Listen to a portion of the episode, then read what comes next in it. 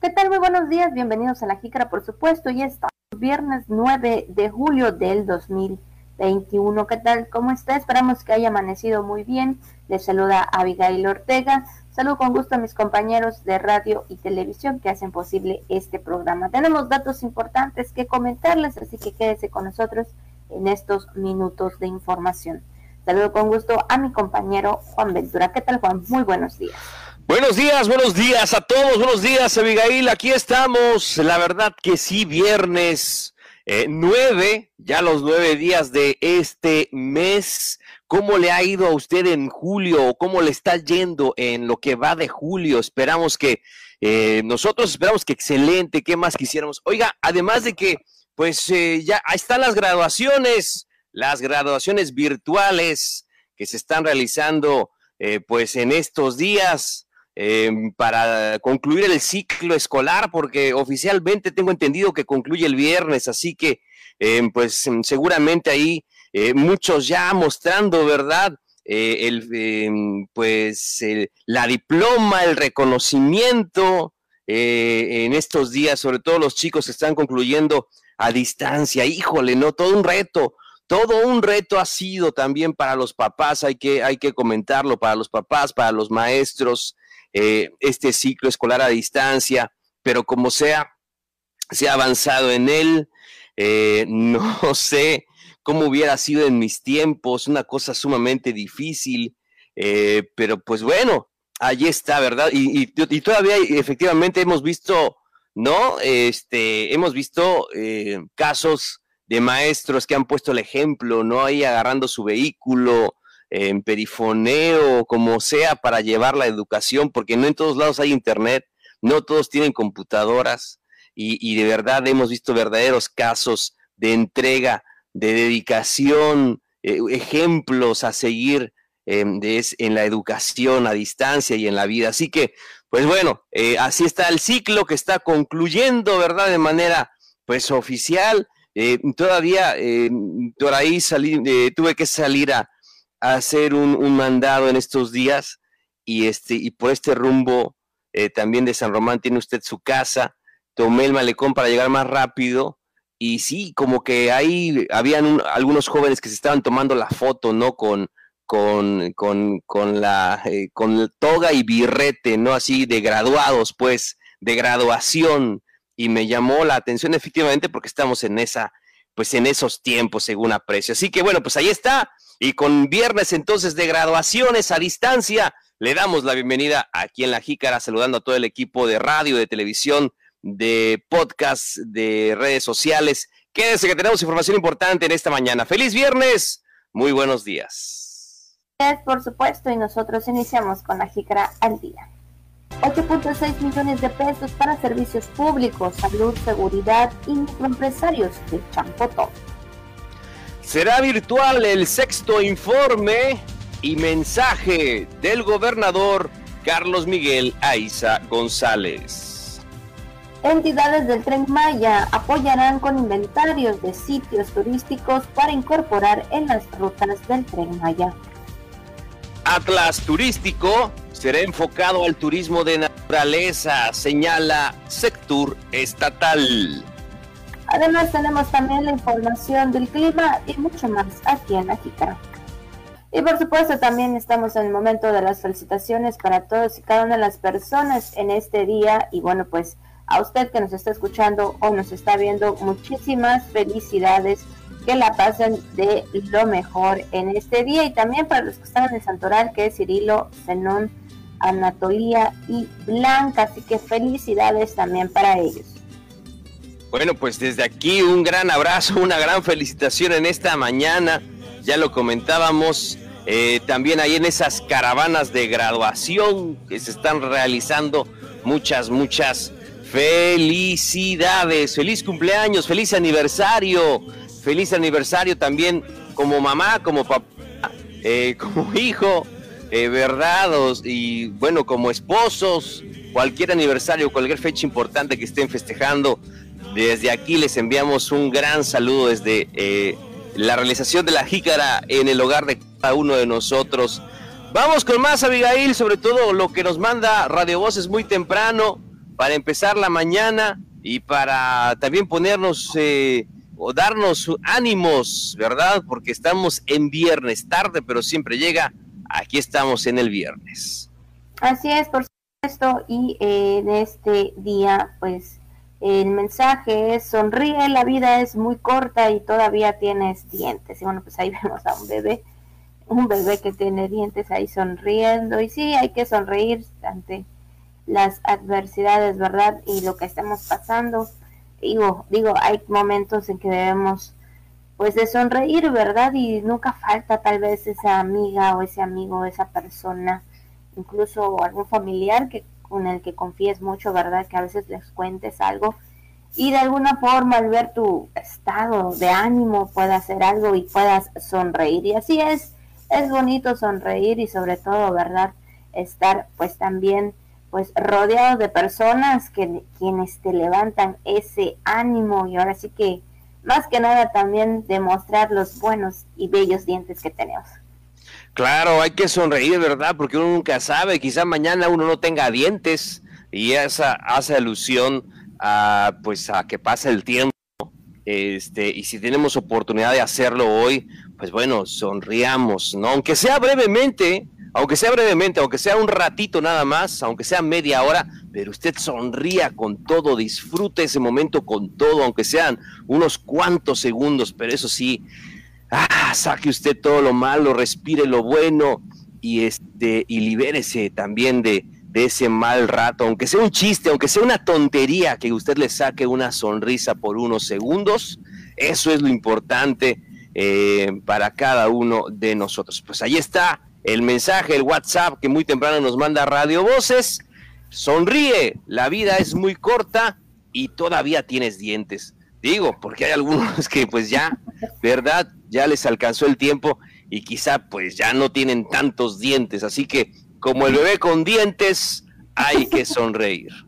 Lo bueno que el bebé tiene dientes, digo, porque ya sabemos, ¿verdad? Que hay bebés que cuando, o sea, obviamente están recién nacidos, nada más ahí su pequeña y hermosa sonrisita. Pero bueno, pues ahí está, por supuesto, levántese con buen ánimo, sonría a la vida y por supuesto, eche, échele todas las ganas en este nuevo amanecer. Y con eso pues vamos, por supuesto, a lo que es la información.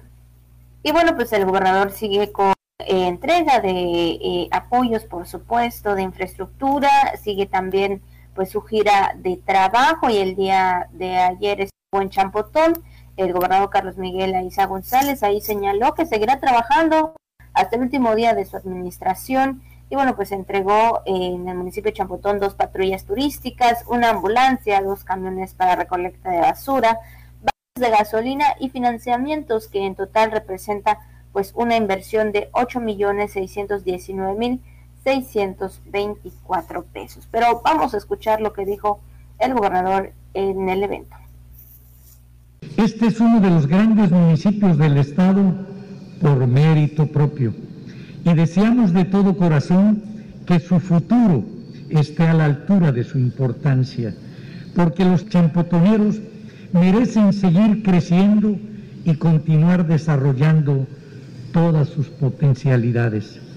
Por eso mi gobierno mantiene su compromiso inquebrantable de trabajar por Champotón todos los días y hasta el último día, porque su progreso no debe detenerse.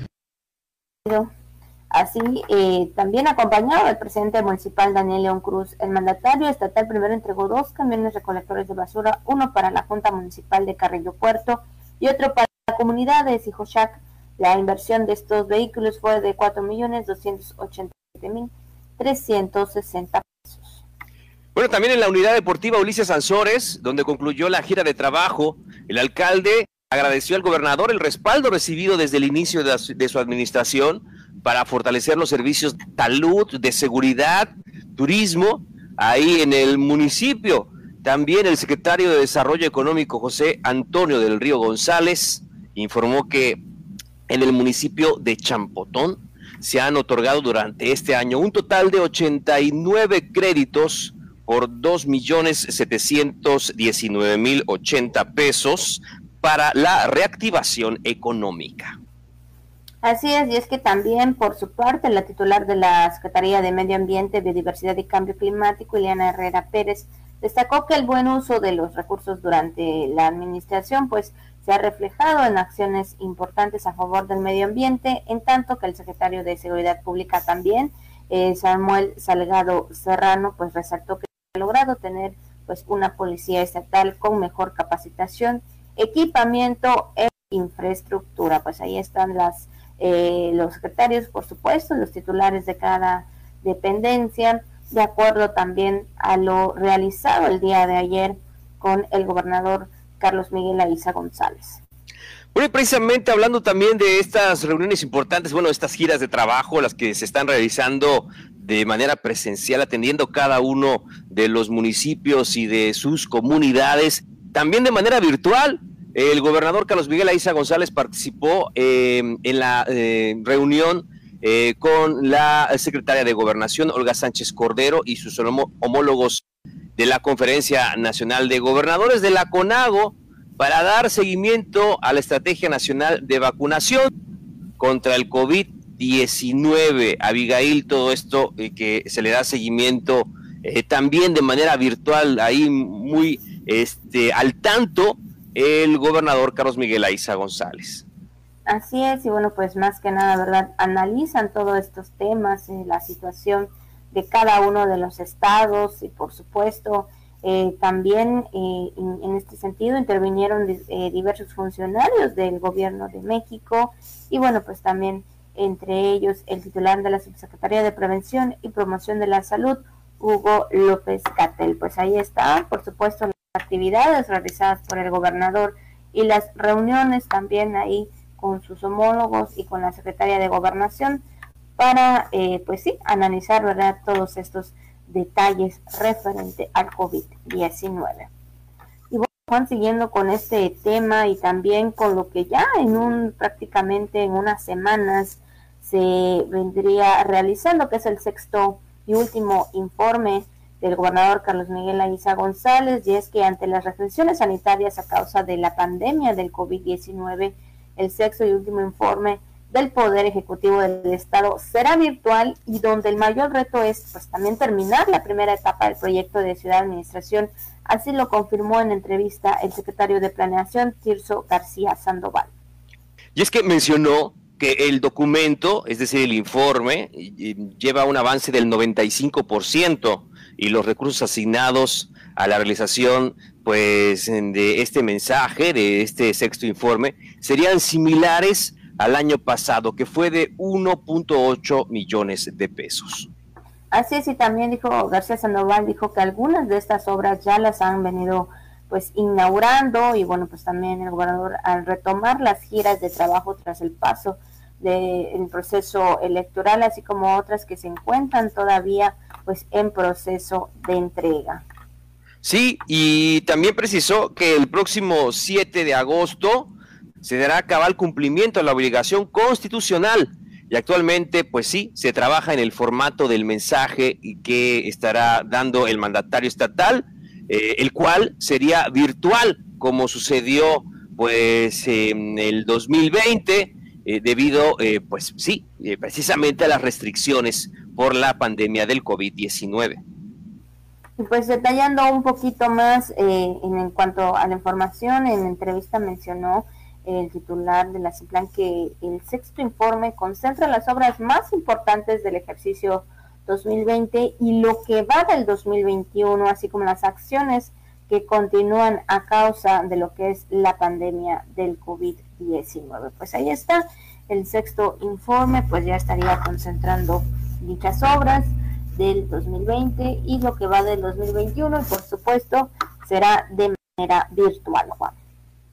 Pues vamos a Abigail a otros temas, vamos a otra información eh, y también este que tiene que ver con un proyecto importante para pues todo el sureste del país y es que eh, entidades del Tren Maya apoyarán con inventario de sitios eh, turísticos para incorporar rutas en el trayecto de esta importante infraestructura. Así es, y bueno, y es que se trabajará en un inventario de los sitios turísticos susceptibles a incorporarse en la ruta del tren Maya que abarca las cinco entidades federativas y que será potencializado a través de las estaciones de la mega obra ferroviaria. Y esto también lo declaró el coordinador estatal del proyecto en Campeche, Ramón Arredondo Anguiano.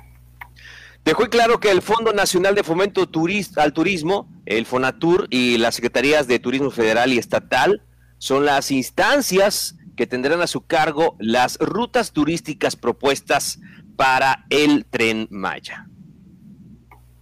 También señaló que el gobierno del estado considera que los sitios que se deben explotar son en donde se edificarán las estaciones, pero en el caso muy particular de Escárcega hay que identificar puntos de interés como puede ser el cenote en Centenario o incluso los atractivos del río que tiene Candelaria y la zona arqueológica El Tigre que se ubica también en ese municipio y que está eh, aledaño a la región escarceguense. Bueno, pues ahí eh, analizando no todo este tema del turismo, eh, las atracciones sobre todo, ¿verdad? Que en un futuro esperando que se lleve a cabo ya se pueda realizar pues estos puntos importantes tanto en Candelaria como en Escárcega que hemos visto, ¿verdad?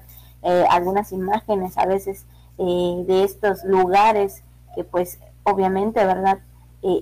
son lugares exclusivos y puntos importantes. Y es que no solo en el, tema de comunicación o de turismo, Abigail, sino también, fíjese, el potencial artesanal de la entidad, donde se espera se promuevan productos orgánicos que puedan ofertar a los propios pasajeros del tren, tal como chicle natural, bueno, el chicle de montaña que conocemos, ¿verdad? O chicle natural, jabón de sábila, la miel en sus diferentes presentaciones, o sea, miel 100% de abeja, ¿eh? O sea, miel eh, natural y así como jalea real, polen, vamos, muchos productos que se espera también sean ofertados de manera artesanal ahí para, para toda la gente que, que pueda pues estar siguiendo esta ruta del tren Maya. Así es, y es que por ello manifestó que los sitios de la entidad donde se tiene que enfocar el inventario turístico son Exna, Calakmul, Campeche y Escárcega, que son los sitios o lugares donde se construirán pues las estaciones de tren. Pues ahí está este tema importante sobre el apoyo, eh, los inventarios, las incorporaciones, los sitios turísticos, que como tú bien lo mencionas, Juan, no solamente son estas partes eh, en las que podemos estar, sino también lo que es el potencial artesanal. Abigail, por cierto, este, este fin de semana se anunció que el presidente López Obrador estaría eh, recorriendo los estados que conforman justamente eh, la ruta del tren Maya para dar seguimiento a esos trabajos. Estará también, se espera que esté en Campeche, eh, de acuerdo a lo anunciado, será una agenda a puerta cerrada para llevar a cabo pues esto, la revisión de estos avances y evidentemente también, pues como sabemos, nuestra entidad está eh, dentro de esa, de esa ruta, así que se espera que esté el presidente López Obrador este fin de semana eh, aquí en, bueno, en la ruta de la península de Yucatán. Así es, así que bueno, pues ahí está la información y por supuesto también el dato correspondiente al punto, ¿verdad?, del recorrido de la agenda del presidente Andrés Manuel López Obrador. Bueno, pues también en otro tema, Juan, y siguiendo con los temas turísticos y sobre todo de, eh, de, este punto, ¿no? Que el Atlas turístico que se diseñará a través del Fondo Nacional del Fomento al Turismo serán enfocados a lo que es el turismo de naturaleza, luego que se determinó en una reunión con la Secretaría de Turismo Federal, así lo declaró en entrevista el titular del sector estatal, Jorge Enrique Manos Esparragosa. Sí, expresó que los trabajos están a cargo de Fonatur y por supuesto los gobiernos de los estados que conforman eh, pues eh, también estos atractivos, ya que hablamos eh, también de este proyecto, hablando del Atlas turístico, donde evidentemente un punto importante es el tren Maya, pues también todos estos estados se pretenden retroalimentar la información de los sitios de interés público. Así es, y bueno, agregó que consolidar esos trabajos pues se van a coordinar con el, eh, con el eh, que está encargado, con el coordinador estatal del proyecto, Ramón Arredondo Anguiano, quien es el enlace con el Fonaturi también, y en ese sentido se refirió al turismo de naturaleza que posee la entidad como atractivos que hay desde Isla Arena hasta Isla Guada, entre otros puntos que se sumarán a los que programan los estados de Yucatán, eh, también Quintana Roo, Tabasco y Chiapas, que sabemos que son los puntos o las, eh, los estados, ¿verdad?, donde también pues estaría parte de lo que es el tren Maya y más que nada compartiendo en la zona sur-sureste, Juan. Así es, Abigail, pues ahí están estos proyectos y todos esos anuncios eh, que van avanzando con el tema de tanto de turismo, tanto del tema económico, el tema también de la comunicación que ofrecerá este, este proyecto, pero sobre todo en esta última información en referencia al Atlas turístico enfocado al turismo de naturaleza. Así es. Y bueno, pues ahora sí entrando ahora en otros temas, en temas de salud, por supuesto, y comentar que con el objetivo también de acercar los servicios preventivos del VIH, SIDA, infecciones de transmisión sexual y la hepatitis C eh, que ofrecen los Capacits. En el mes de julio, en lo que es este mes, la Secretaría de Salud realizará tamizajes en la población campechana, pues para detectar enfermedades de manera oportuna, en la que, bueno, pues ahí está ofreciendo lo que es la Secretaría de Salud dichos tamizajes. Sí, la coordinadora estatal del programa de prevención y control de VIH-Sida, eh, la doctora Corazón Moreno Mesh, informó que los días 13, 20 y 27 de julio se instalará el módulo de pruebas rápidas en horario de 9 a 12 horas los días 14, 21, 28 de julio, eh, donde estarán en conocido supermercado ahí en Turquesa, ahí ya sabe usted, cerca pues de este super, ¿no? De este super de Villa Turquesa, donde se estarán realizando las, los tamizajes correspondientes. Así es, y también de la misma forma, de 9, eh, sería el 9, 16 y 23, 23 y 30 de julio, es en el edificio del Centro Estatal de Rehabilitación Integral, lo que es el CERI, de 9 a 14 horas. También se estarían ofertando pruebas rápidas de VIH, sífilis y hepatitis C. Y bueno, pues también ahí eh, Moreno Mesh exhortó a las personas a hacerse esta prueba rápida sin costo y que representa pues una oportunidad para detectar o descartar si se padece alguna de las enfermedades mencionadas anteriormente. Sí, sobre todo Abigail, hay que comentarlo en, pandemia, esto también puede ser un tema importante, hablando de, eh, de COVID-19, porque sabemos que también COVID-19 puede afectar a las personas que tengan estas enfermedades, ¿no? O sea, enfermedades crónicas y también este tipo de padecimientos. Entonces hay que estar, pero muy al tanto del tema de la salud y ahí, pues usted puede hacerse la prueba rápida, le toma algunos minutos realizársela y de ahí usted también puede tener el resultado para que esté informado, ¿no? Y en, y en cualquier caso, pues bueno, usted pueda tomar eh, la decisión correcta. Así es.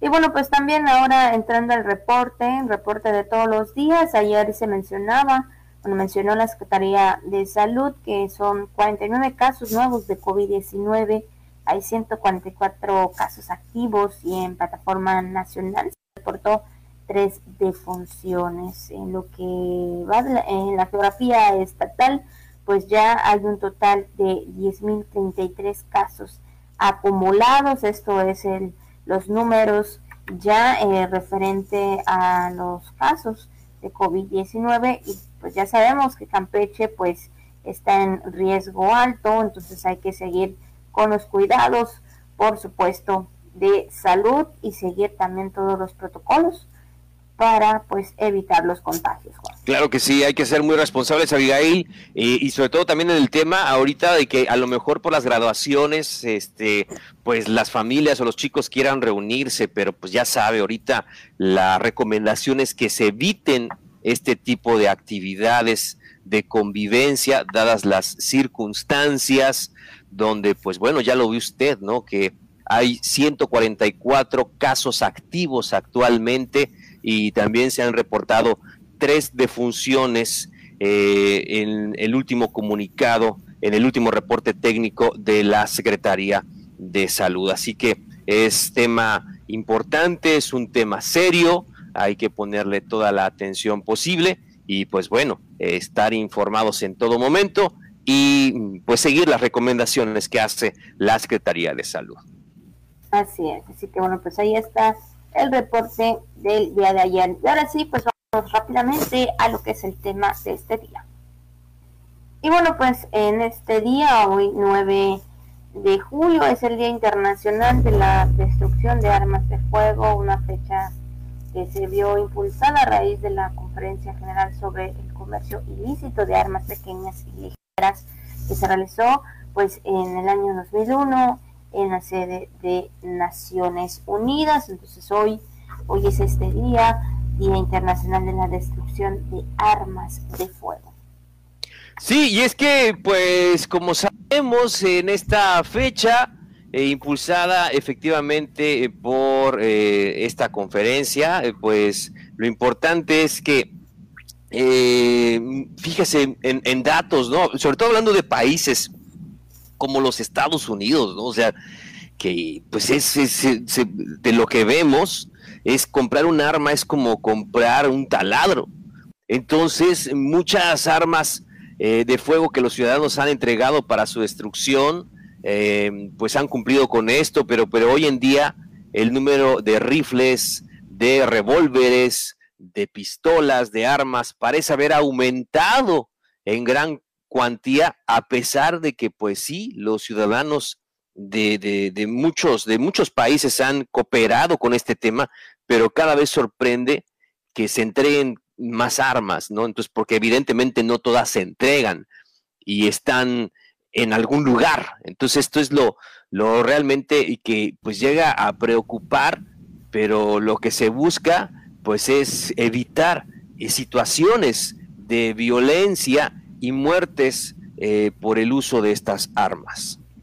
Así es, así que bueno, pues ahí está el dato pues correspondiente y pues más que nada, ¿verdad? También hacer conciencia de que pues todo esto implica situaciones que pudieran ser difíciles más adelante.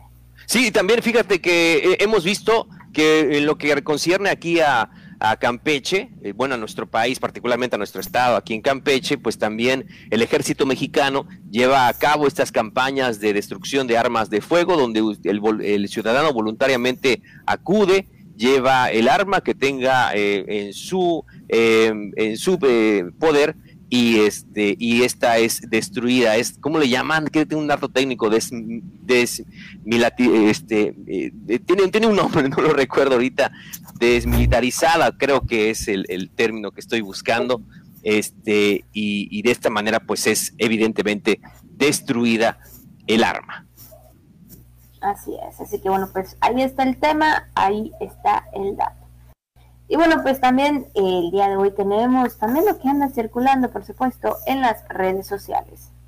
Y bien, Juan, ya lo mencionabas al inicio del programa, por supuesto, ya están, eh, pues sí, algunas escuelas ya están finalizando. Pues bueno, sabemos que con todo esto que todavía está lo del COVID-19, y bueno, pues en diversos lugares se realizan, pues lo que se puede, ¿no? ¿Verdad? Porque sabemos que que, es importante también ese momento de lo que es la graduación.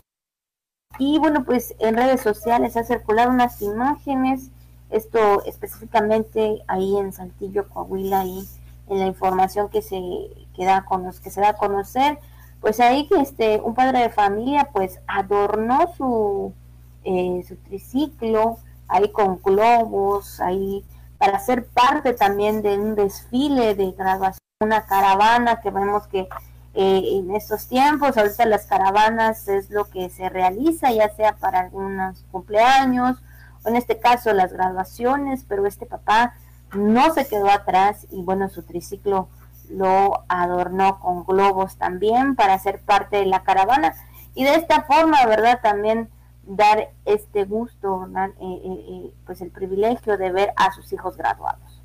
No, pues imagínense, el papá muy honrado, muy feliz, supongo, por todo este momento de la graduación de, de, su hijo o de su hija o de sus hijos, pues decidió decorar su triciclo, no, no tuvo, pues ahora sí que impedimento, su felicidad, eh, se quitó cualquier pena, cualquier, eh, cualquier situación y él enseguida pues decoró con mucho gusto y con mucha honra eh, triciclo ahí apareciendo con Beto, Beto graduado, según vemos ahí en la imagen, este personaje, y bueno, pues ahí apareció, sí, son sus hijos, eh, son sus dos pequeños, una niña y un niño, y el papá ahí muy honrado con los globos, este, y con porque los niños se están graduando y hay que festejarles honradamente. Yo los niños cuando crezcan, cuando estén pues adultos, hay niños que se dan cuenta muy rápido, hay niños que crecen, son muy inteligentes a muy temprana edad y, yo creo que cuando ya estén adultos van a, van a tener un bonito recuerdo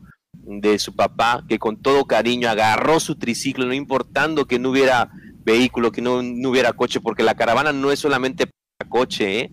ya lo vio usted, no solamente es para vehículos, sino también, eh, pues en este caso, honradamente y humildemente, eh, pues este señor agarró su triciclo y llevó a sus hijos a participar en esta caravana de graduación. Qué buena onda, la verdad que, pues no, a mí me causa una emoción muy bonita este, que, que, el papá haya agarrado pues el triciclo y haya montado a sus hijitos y los haya llevado a su graduación. Qué bonito, de verdad, es, es una, una cuestión muy, muy bonita. Y pues ahí está el papá. Eh, este, véalo usted, ¿no? Ese, ese papá muy feliz de que sus hijos están graduando, están terminando un ciclo escolar, porque no sabemos la cantidad de sacrificios, de gastos, de tiempo, de esfuerzo, sudor, lágrimas, sangre que hay detrás del esfuerzo de cada papá y de cada mamá para que sus hijos puedan seguir estudiando. Así que pues nos emociona mucho. Ahí vemos ahí también los vehículos más costosos, ¿eh? O sea, vamos, o sea, son vehículos de gama alta los que más o menos puedo apreciar por según la parrilla de los vehículos y este, pero imagínense, pues ahí no le importó a este papá eh, que muy feliz se sentía de humildemente tener su triciclo y de participar con sus hijitos. Así es, a eso iba que pues el papá hizo este gran esfuerzo, por supuesto, de ver feliz a sus hijos, de estar feliz él también, porque el logro de los hijos es también el logro de los papás. Y por supuesto yo creo que el esfuerzo siempre eh, que hacen esos papás este, comprometidos con la educación y con la responsabilidad de sus hijos, pues ahí también les alegra pues todo aquello que les sucede. Y en este caso hablando de la educación, pues como todos y como cada año, ¿verdad? Las graduaciones son momentos especiales de una etapa más que termina ya sea en su ámbito educativo, ya sea de primaria, de, de secundaria o en su caso de la universidad, de la prepa también, por supuesto. Y bueno, pues ahí el regalo más bonito, ¿verdad? Que un padre le hace a los hijos son esos detalles que esperamos, ¿verdad? Que sean valorados, porque pues ahí el esfuerzo que hacen cada día, pues es importante. Pues ahí está lo que anda circulando, por supuesto, en las redes sociales. Y bueno, pues nos da gusto tener en este día una entrevista con el secretario técnico del Consejo Estatal de Población, licenciado Sergio Ricardo Leal Gómez, a quien le damos la bienvenida de manera virtual. ¿Qué tal, secretario? Muy buenos días. Muchas gracias por la invitación. Secretario, pues vamos a hablar eh, eh, en este día de las actividades del Día Mundial de la Población y principalmente cuál es el objetivo de esta celebración del Día Mundial de la Población 2021. Bueno, este, el Día Mundial inició en, 1989 con motivo de que en ese día 11 se estimaba que llegábamos a los 5 mil millones de habitantes y de ahí ha estado tomando datos interesantes. Cada año cambia su tema buscando atender las principales problemáticas de la población. En sí, por ejemplo, el mundo arroja cada año 83 millones de habitantes, lo mismo que tendría Alemania, un poquito menos que Turquía. Pero bueno, este, en este año, pues lo que se celebra es este, las bueno, no se celebra, sino atendiendo las problemáticas, es las opciones y los servicios que son la respuesta para reducir las brechas en el ejercicio de los derechos sexuales y reproductivos. Esto está pasando en el mundo porque este, debido a la pandemia hay países donde se ha dejado de dar atención este, sobre todo para evitar el embarazo o, este, o de todo tipo. México es un poquito sui generis porque hay estados que están reportando pues un, eh, ciertas este, situaciones donde están dándose más embarazos adolescentes y otros estados donde al contrario están cayendo no solamente los embarazos adolescentes, sino eh, todos en general. Este, la pandemia está conllevando situaciones difíciles, pero lo importante es que eh, esto no limite ni los derechos sexuales ni los reproductivos y sobre todo que no agrave las condiciones de desigualdad de género y de eh, y pues las condiciones sociales. Eso es lo que busca este esta conmemoración del Día Mundial. Así es, y eh, específicamente, ¿cuáles son las actividades que van realizando acerca pues, ah, de este, este Va a haber diversas actividades, este es el día 11, pero nosotros el, eh, en específico de, de, Campeche, pues lo que vamos a tratar de hacer es primero informar este, sobre los datos este, poblacionales, por ejemplo, que tomando los datos del censo, pues que somos este, los 948 eh, mil personas, pero 928 mil 363 personas en Campeche, somos el punto 73, 74.74% de, de, del total del país. Este, está cambiando mucho la dinámica demográfica. Este, si analizamos los datos, pues cada vez los jóvenes son, el, los niños y los jóvenes son el 50% del país, pero, eh, y del Estado también, pero ya cada vez tienen un peso mayor. Donde están ganando más este porcentaje son los adultos mayores, los adultos y sobre todo los adultos mayores.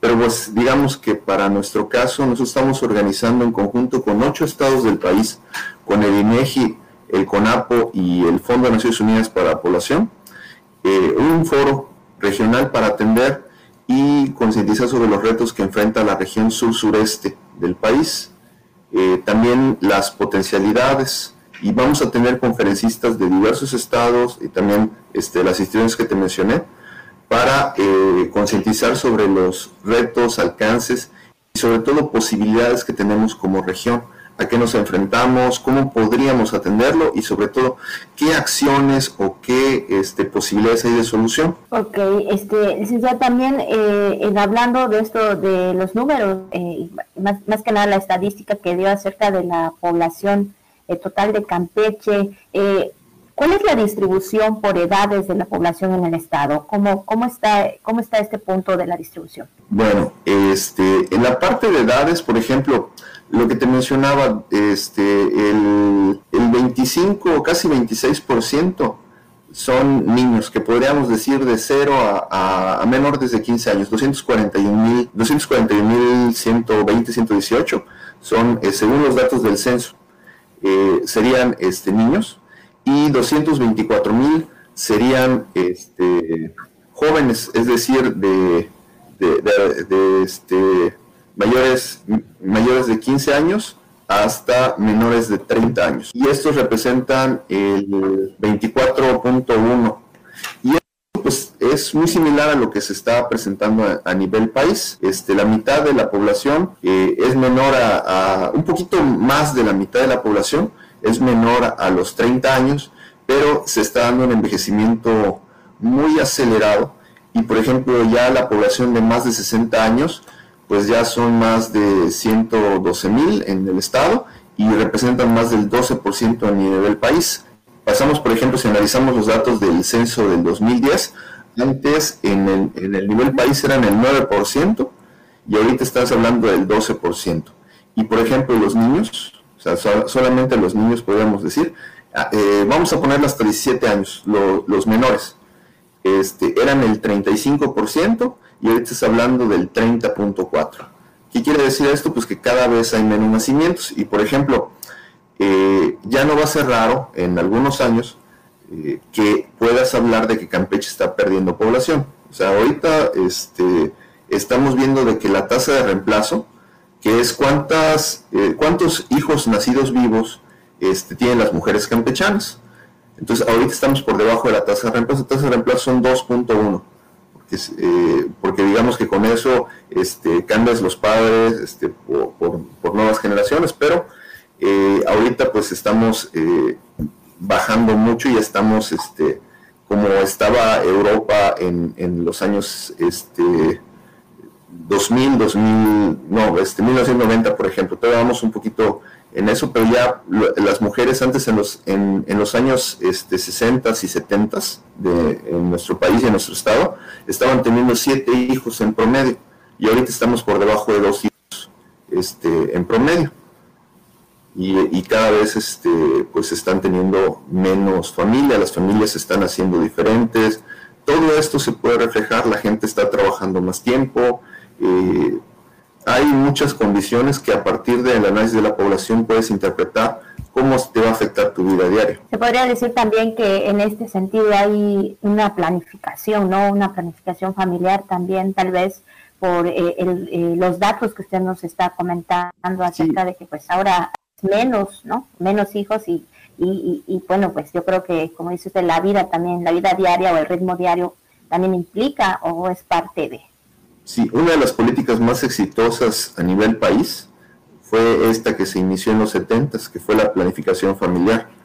O sea, antes México se esperaba que doblara su población cada 15 años y ahorita pues requerirías bajo estas tasas de crecimiento que estás hablando de 1.2 este, por ciento, pues digamos que México, a pesar de que ya es el décimo país más poblado superando a Japón, eh, pues requerirías ya una, bajo lo que se estima y que vamos a estar creciendo, necesitaríamos casi 100 años en duplicar esta población, que estamos hablando de que ahorita México tiene 126, según eh, el último censo, 126 millones de habitantes. Eh, el estimado este, para este año 2021 es que sean un poquito más de 127 millones de habitantes, pero, pero para este, duplicar nuestra población requeriríamos este, ya casi 100 años y tal vez eso ya no suceda.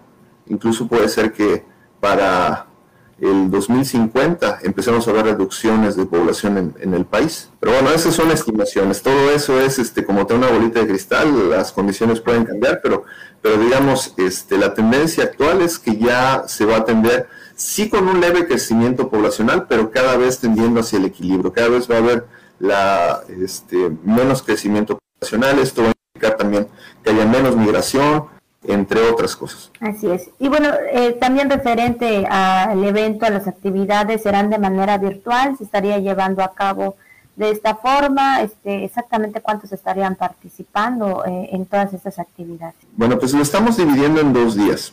En los primeros días van a participar principalmente este, grandes temas nacionales. Primero, este, aprovechando este, nuestra relación con con el INEGI este, estaremos hablando de los datos del censo, sus implicaciones, entre otras cosas. El, Fondo de Naciones Unidas para la Población nos daría un panorama interesante sobre cómo están este, las condiciones y por último CONAPO estaría este, de, las condiciones a nivel país. Este, ese sería el, el primer día y después haríamos participación, que ese sería el día 14. después, una semana eh, después haríamos el siguiente día del foro, donde estaremos participando ocho estados. Eh, la, la, visita va a ser libre, pero este, vamos a hacer, eh, donde van a participar también conferencistas, expertos, entre otros. la intención es que este, puedan conocer los temas, por ejemplo, Yucatán va a hablar de la planeación, el desarrollo económico, Veracruz va a hablar del desarrollo social, este, Oaxaca nos va a dar este, ciertas particularidades, entre otros este, temas muy interesantes.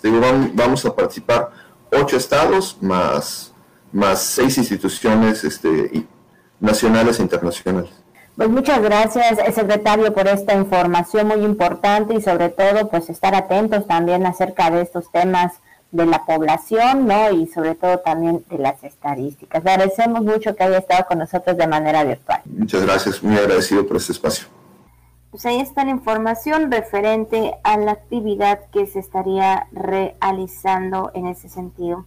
Juan, y por supuesto también tenemos en lo que respecta la información del clima y está con nosotros el meteorólogo Hugo Villovegón, que nos da el pronóstico del tiempo en este día.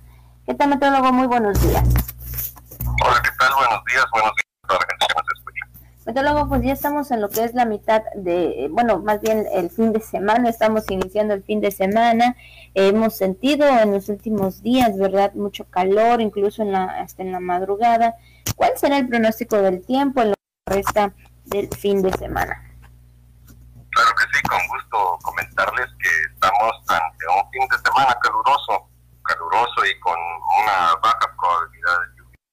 En términos generales, lo que nos espera y es que a pesar del paso de ondas tropicales tenemos una alta presión que predomina y, y suprime toda aquella formación eh, generalizada de precipitaciones y solamente deja por allí escapar algunas cuantas lluvias muy aisladas y muy ocasionales estarían presentando en horas de la tarde, noche en nuestra entidad, en los municipios de la costa, pero más sobre todo hacia el sur es donde pudiésemos ver esa probabilidad muy aislada, muy ocasional de lluvias. Pero en general, decíamos al inicio, un tiempo relativamente estable en el cual destacarán las temperaturas máximas que de nueva cuenta se vuelven a acercar a los 38, 39, cerca de los 40 grados. No descartamos por ahí andar alcanzando, rondando los 40 grados en este fin de semana. Y las mínimas bien calurosas, arriba de los 20, 21 grados hasta los 25 grados. Las temperaturas en general serán más calurosas hacia el centro y norte del estado, la parte sur sí también calor, pero no tanto como el centro norte, que a tomar precauciones a toda la población es lo que la Secretaría de Protección Civil les exhorta y les recomienda que estén atentos a la evolución del tiempo, a seguir sus recomendaciones, las recomendaciones de protección civil. Muchas gracias, meteorólogo, por esta información y que tenga usted un buen día. Gracias, igualmente, hasta luego. Hasta luego. Pues ahí está la información del tiempo, la información del clima, del clima, el pronóstico, por supuesto, como dice Juan es un pronóstico. Y bueno, pues más que nada, pues ya lo sabe, hidrátese mucho porque el calor pues aún sigue. Evidentemente que sí, Abigail. Bueno, pues pues de esta manera estamos llegando ya al final de la información en este viernes. Vaya que hubo bastante información que ofrecerle en el programa del día de hoy, esperando que usted tenga un gran fin de semana, como hemos mencionado, que la pase muy bien sábado y domingo desde casa, cuidándose eh, con sus seres queridos en su hogar, disfrutando de estos días si es posible, si está en un momento complicado de todo corazón y con toda nuestra buena vibra esperamos que pueda salir pronto de él desde aquí. Le enviamos un caluroso saludo, pues agradeciendo también el apoyo de nuestros compañeros de radio, de televisión, de redes sociales, del podcast por hacer posible este programa desde casa. Gracias, gracias por el favor de su atención. Nos vamos, Abigail. Así es, nos vamos. Esperamos que usted disfrute de su fin de semana en casita. Por supuesto, cuídese mucho, ya lo sabe, tomen las precauciones y esperamos estar con ustedes la próxima semana.